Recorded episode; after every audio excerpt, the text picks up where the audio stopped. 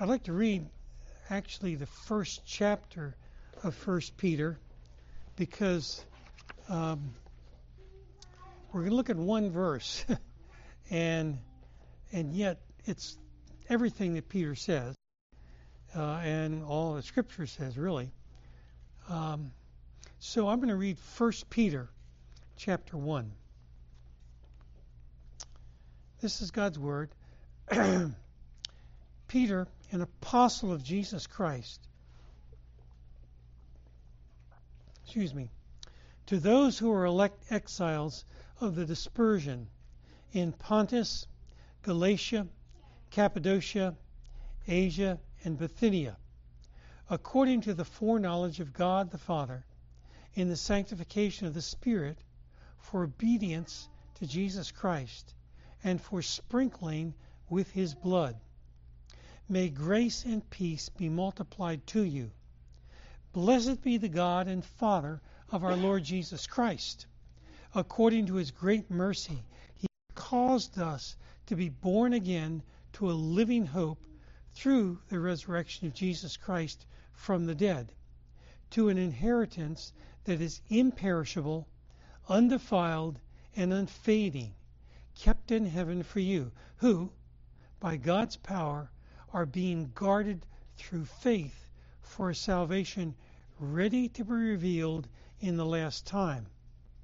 In this you rejoice, though now for a little while, if necessary, you have been grieved by various trials, so that the tested genuineness of your faith, more precious than gold that perishes though it is tested by fire, may be found to result in praise and glory and honor at the revelation of Jesus Christ.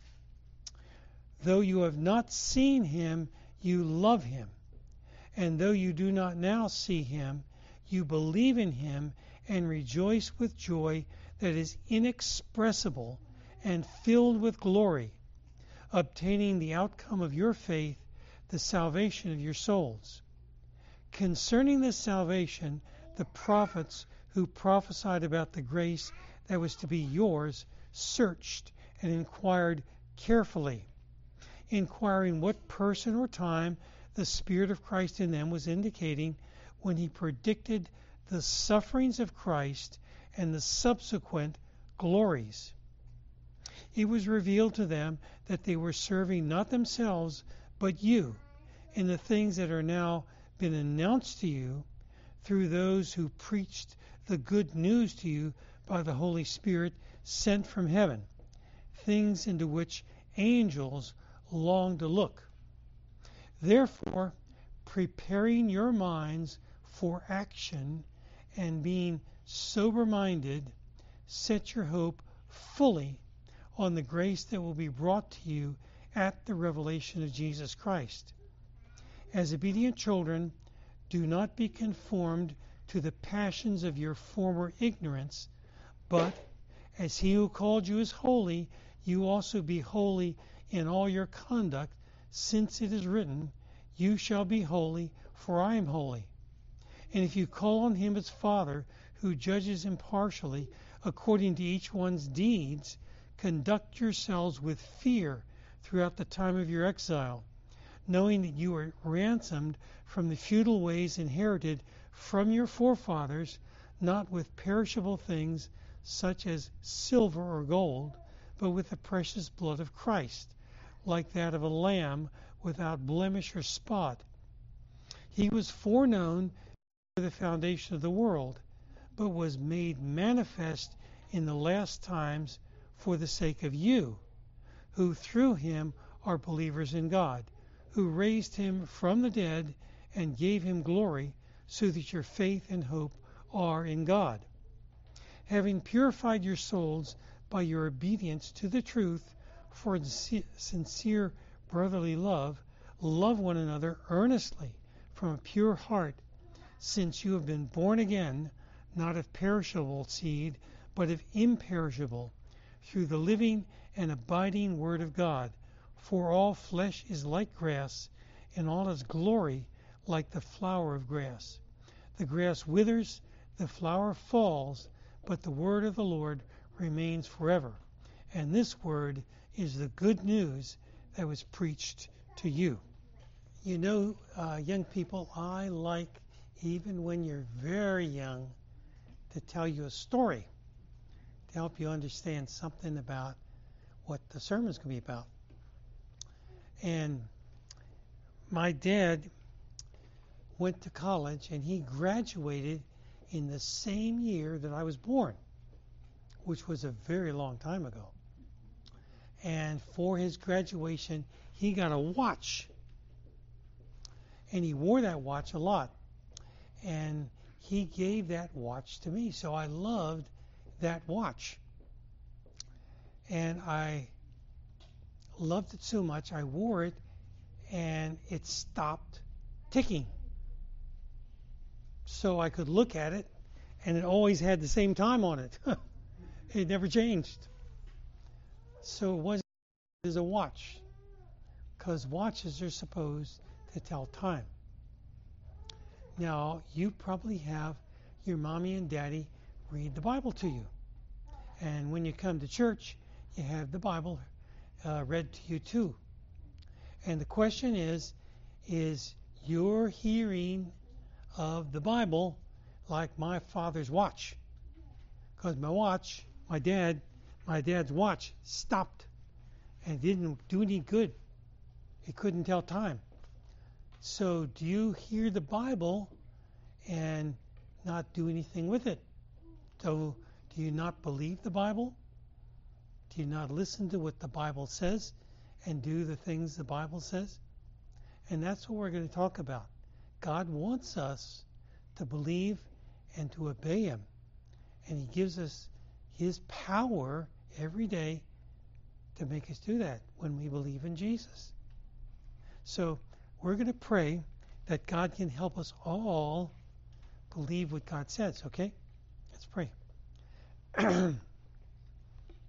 God in heaven, we pray that right now you might kindly help us listen to your word and think about your word. We pray that my words and our minds and hearts might be focused upon your truth to believe your truth, and then for your truth to affect our lives. Please, Lord God, you know that many times we know a whole lot more than we act upon. So help us to actually believe and obey. We pray in Jesus' name. Amen. You know, sometimes you have something that you take one of and you really want a second piece. It's a German chocolate cake. And you get a big slice of it, and it's so good that you're tempted to take a second piece. But you don't. Because you know if you took a second piece, you'd get too sick from eating two pieces. Well, there are passages in Scripture that you just have to focus on. You have to think about. You have to eat slowly, just like you slowly enjoy that piece of German chocolate cake. You just slowly eat it and savor every mouthful. And that's what we're going to do today. Because we're going to look at one verse, and that's verse 13. 1 Peter 1 13.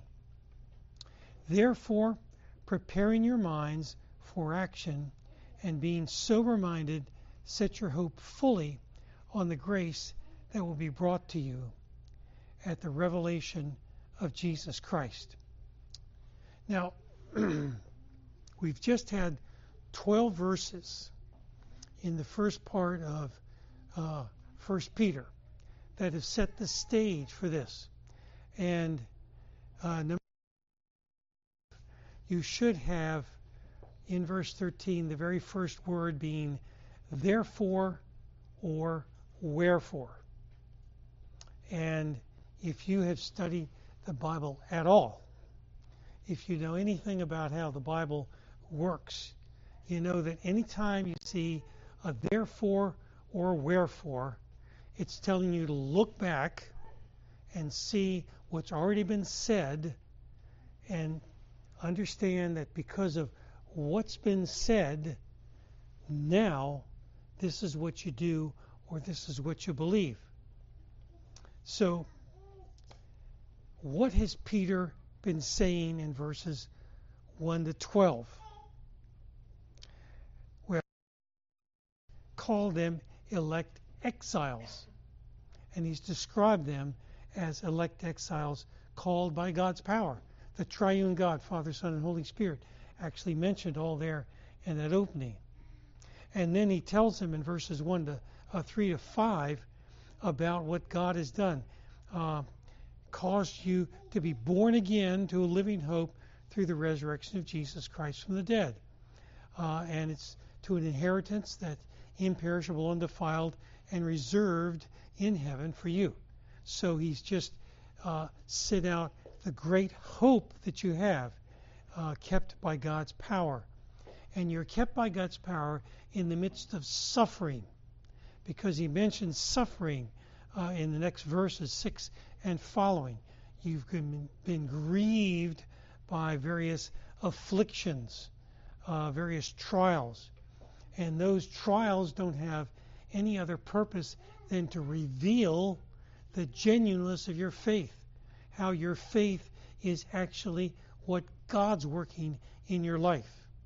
That faith is the genuine thing, it's the real thing that God's planted in you because you're enduring the trial. And he compares it to gold that's tested.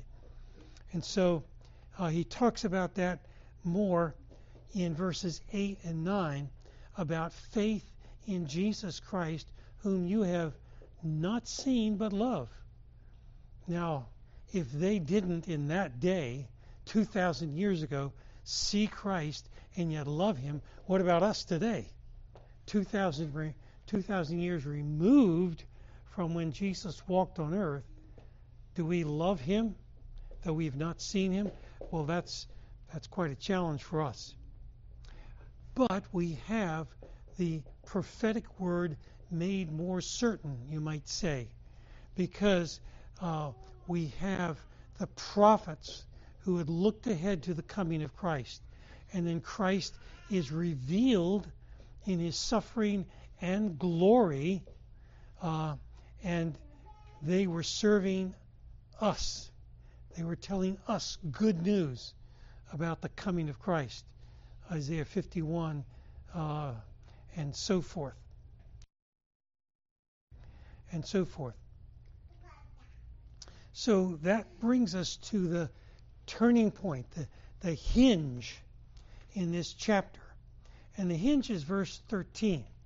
That's why we're going to look at verse 13 by itself, because that hinge turns from all the, what you might say, are the things God's done, if I can use a technical term, the indicatives, the things that are true that God's done, to the things that we do, the imperatives, the commands.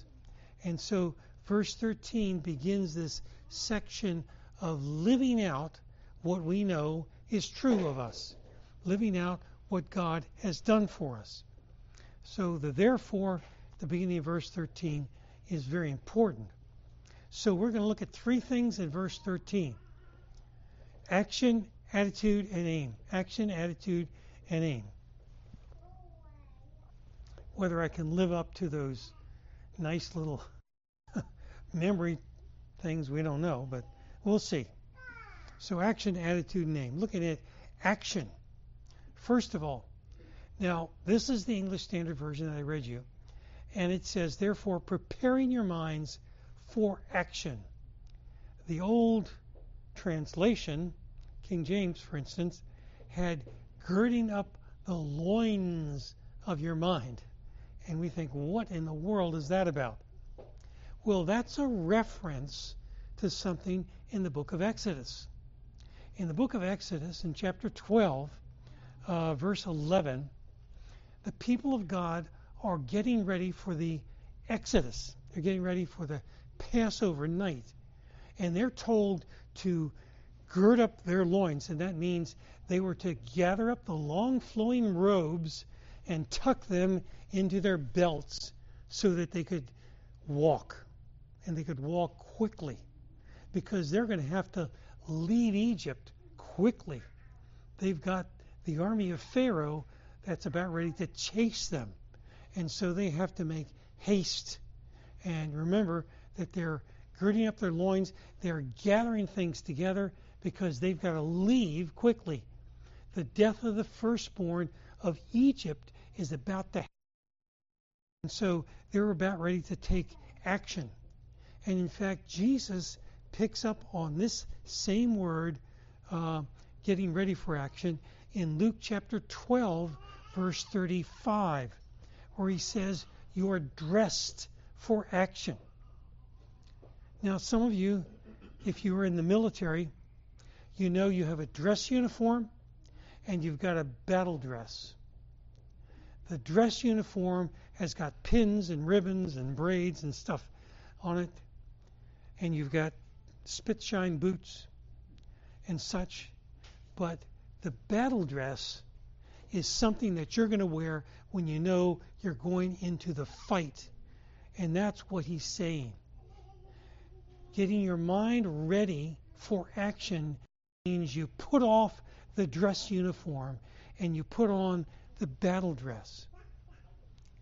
But you're looking for a battle that's ahead of you. Now, when you wear your dress uniform, you're out on the parade field and you're marching in columns. But when you're in battle dress, you've got your eye on victory. You've got your eye on the conflict that's ahead of you. Now, Christians cannot think that we're not in a battle. Paul tells us very clearly in Ephesians chapter 6 that we are in a spiritual battle. If our Savior fought that spiritual battle in the wilderness, in the temptation of the wilderness, we will face it daily. We'll face it because we're being challenged. What do we believe? What do we hope in? Where is our attention focused? You know that one of the charges people make about Christians is that we are so heavenly minded, we're no earthly good. We're so heavenly minded, we're no earthly good. But actually, the trouble with American Christians is that we're so earthly minded, we're no heavenly good. We're so focused on this world and getting through this world or being comfortable in this world that we're really no earthly good. So are we uselessly spiritual or are we spiritually useful? Do we have minds set on the end goal of where we're going, of a heavenly perspective? This is what he says. Therefore, preparing your minds for action and being sober minded, set your hope fully on the grace that we brought to you at the revelation of Jesus Christ.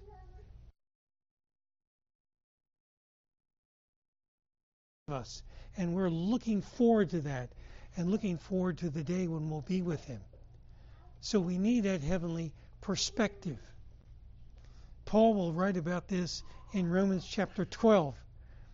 And he says, I appeal by the mercies of God present your bodies as a living sacrifice, holy and acceptable to God, which is your spiritual worship. Do not be conformed to this world, but be transformed by the renewal of your mind, that by testing you may discern what is the will of God, what is good and acceptable and perfect. So we're to have our minds focused above, and that's because we are seated above. The words of Paul in Colossians 3 begin this way If then you have been raised up with Christ, seek the things that are above, where Christ is seated at the right hand of God. Set your mind on things that are above, not on things that are on earth. for you have died, and your life is hidden with Christ in God. That is a stunning thing. Your life is hidden with Christ in God. You're here, your life is here in one way, but you are already raised up, seated with Christ in the heavenly places, and looking at this world from a different perspective. And when you look at this world from a different perspective, you do things differently. You say, How do I die to sin and live to righteousness? How do I love my wife and serve her?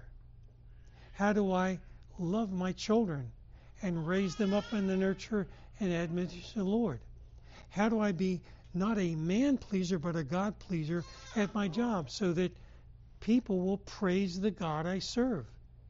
How do I look at the money I have and say it always belongs to God and I'm just giving to Him a portion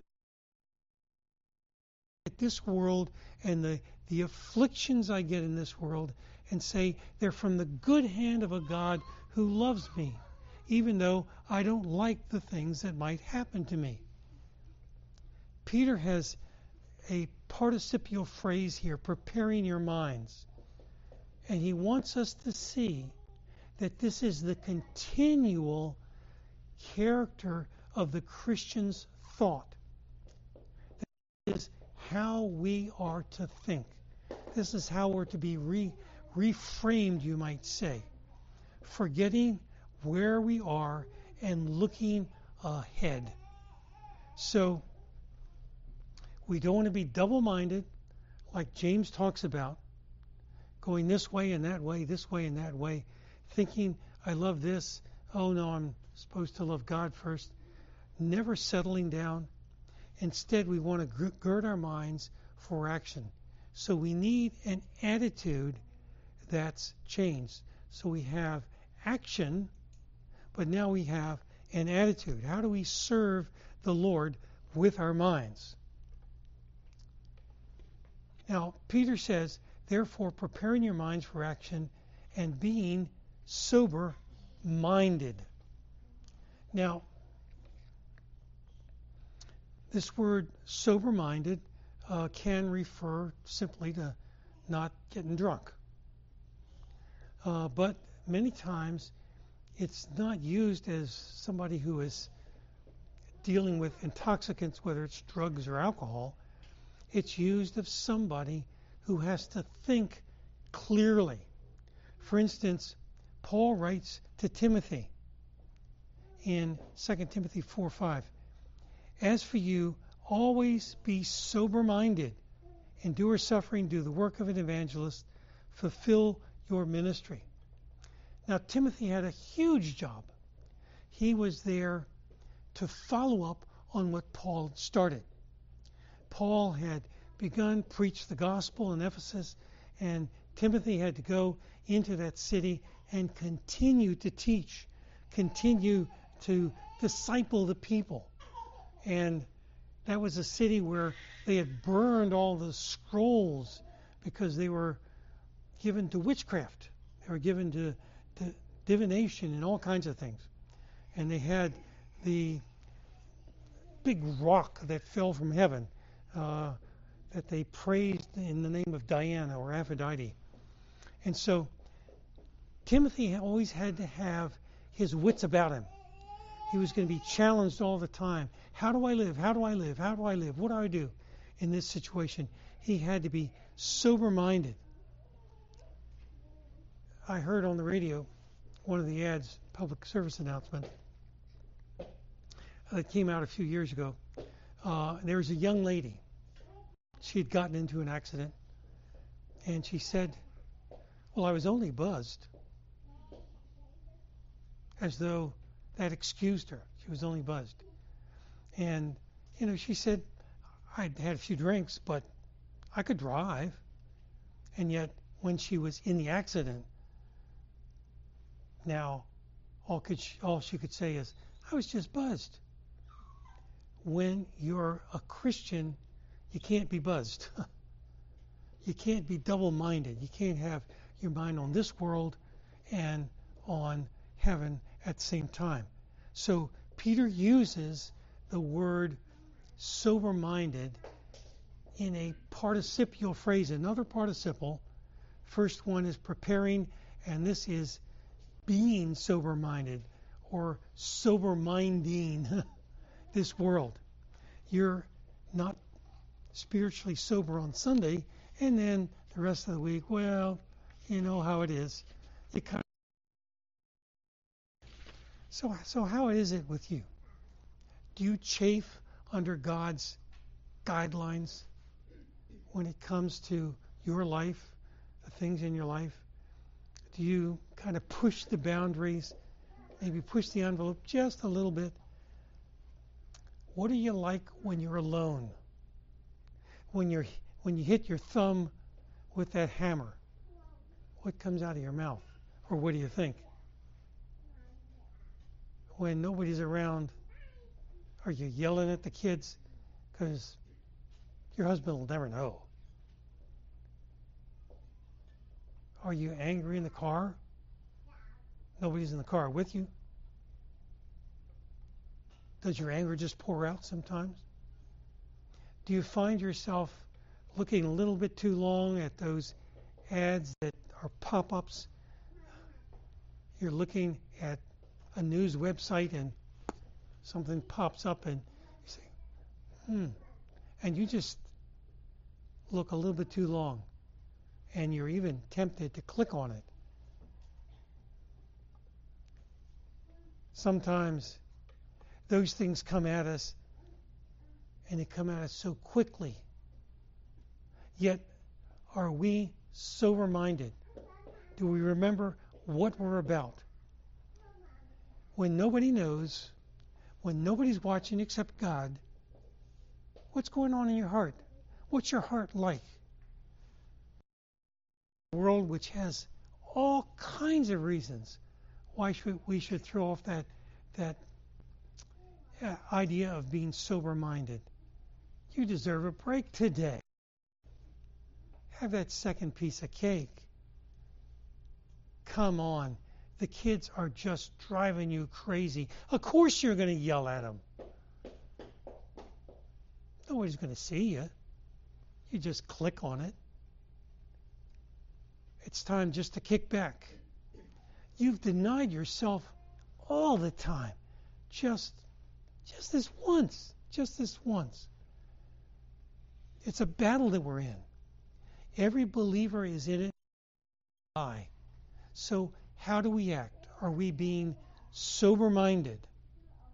Are we living with an eye towards the heavenly prize? That's the last thing we want to look at. The aim. We've got an attitude of being prepared, of girding up our minds. We've taken that action. Now that attitude leads to thinking about our aim. So let's look at the rest of verse 13.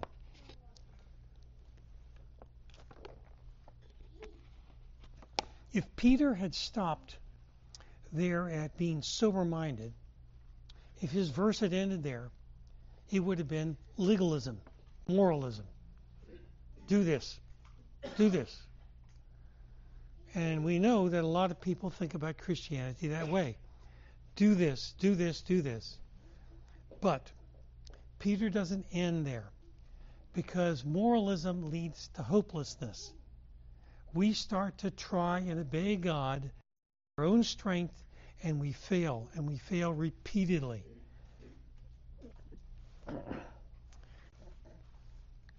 Excuse me.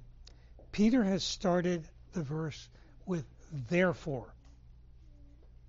So he wants us to think at this point of the context that he's given us in those first 12 verses. He's going to come back to it uh, beginning verse 14. And he wants us to think right now about our hope. Where do we have our hope?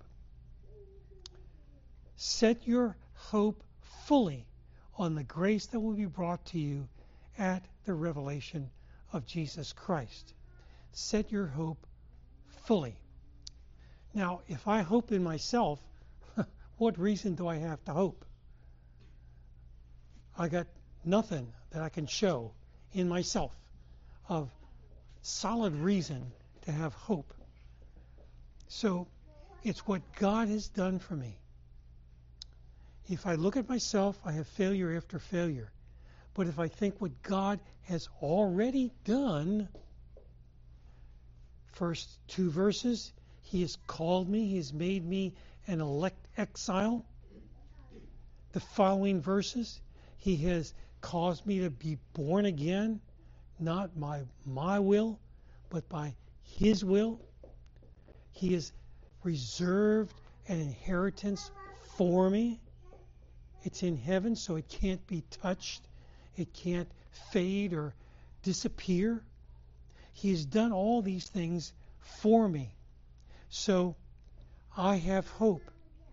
But my hope is even greater than those things because it's seeing Jesus. It's the revelation of Jesus Christ. It's being brought to me. The word phero here is the word to carry. And again, it's a participle.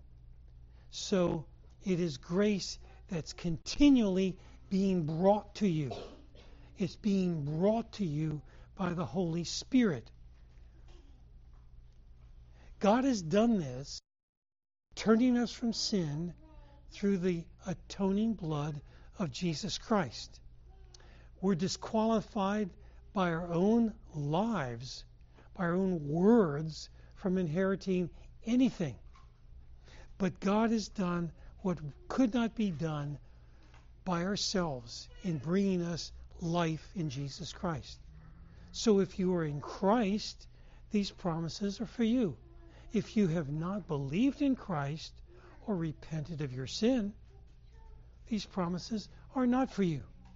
These assurances are not grounded for you in the finished work of Christ. You'll be trying to please God on your own. Peter says this is brought to you in grace. When we couldn't have strength, and we couldn't, since grace is a gift of God, we couldn't acquire it anyway. When God does this, it's an ongoing work in his life by his Holy Spirit. Again and again, he's pouring out grace upon grace. And it's related to the looking forward to the coming of Jesus Christ. It's the revelation, the apocalypsis, the revelation, the pulling back, the uncovering the showing what was hidden before of Jesus Christ. That revelation has been preached by Peter and others to them. He has the gospel several times. The gospel came to you. You saw Jesus presented in the gospel. That's what the gospel does. He presents Christ in his reality. Paul will use the word placard. Christ was placard. He was put up on a billboard before you, one of those billboards that are electronically, digitally controlled, and it's flashing the sign Jesus Christ has come to die for his people. Because we're guilty by rights, it is only in Christ that our guilt can be removed. We have no hope apart from Him. So the Christian's hope is at the revelation of Jesus Christ. Grace upon grace will reach its climax. So we have present grace, but we also have the grace that's coming. Because what greater grace can you imagine than to have that day come when God will say to you, well done, thou good and faithful servant. Enter into the joy of your master. Will you be able to say, It's because of what I've done? God says that to me. God saw what a great job I did as a Christian. Therefore, He's telling me, Well done.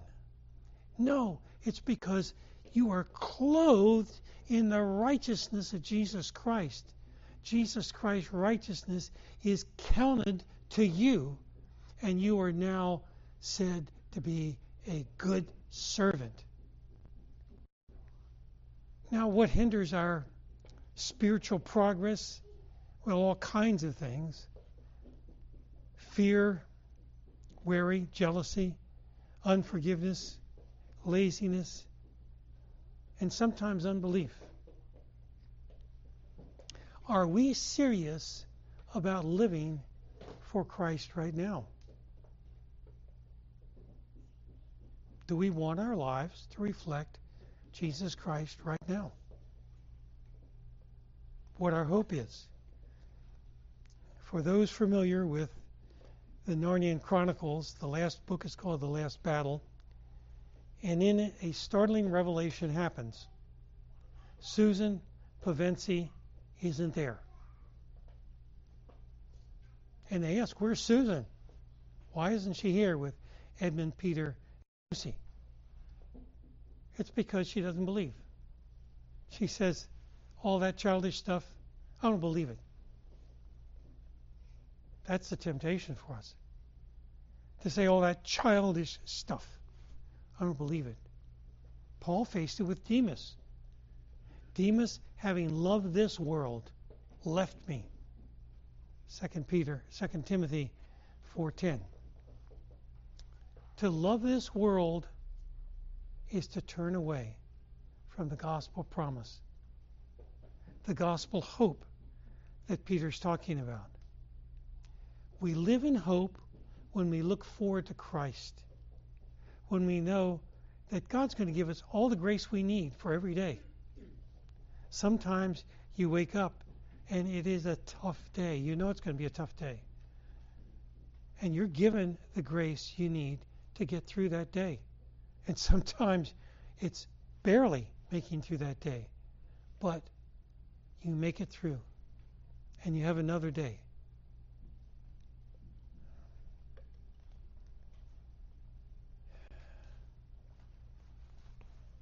In France, in World War One, there were soldiers who had spent four years in brutal trench warfare.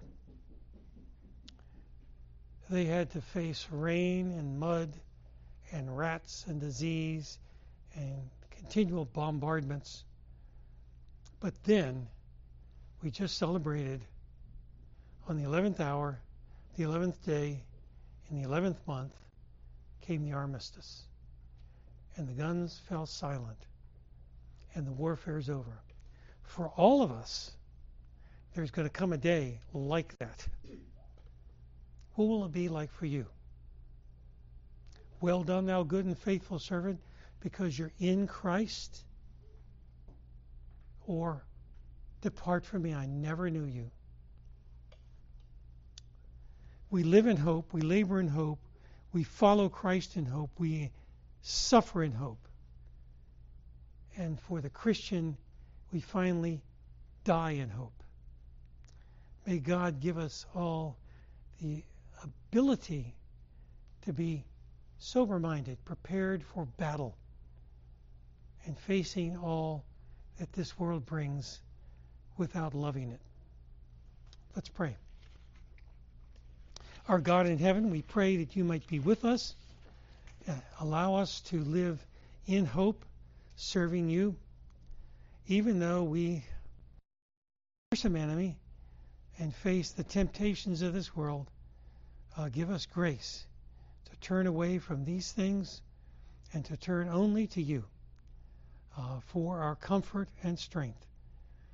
Thank you, Lord God, that you will sustain us to the end, for we believe in you and hope in you. In Jesus' name, amen.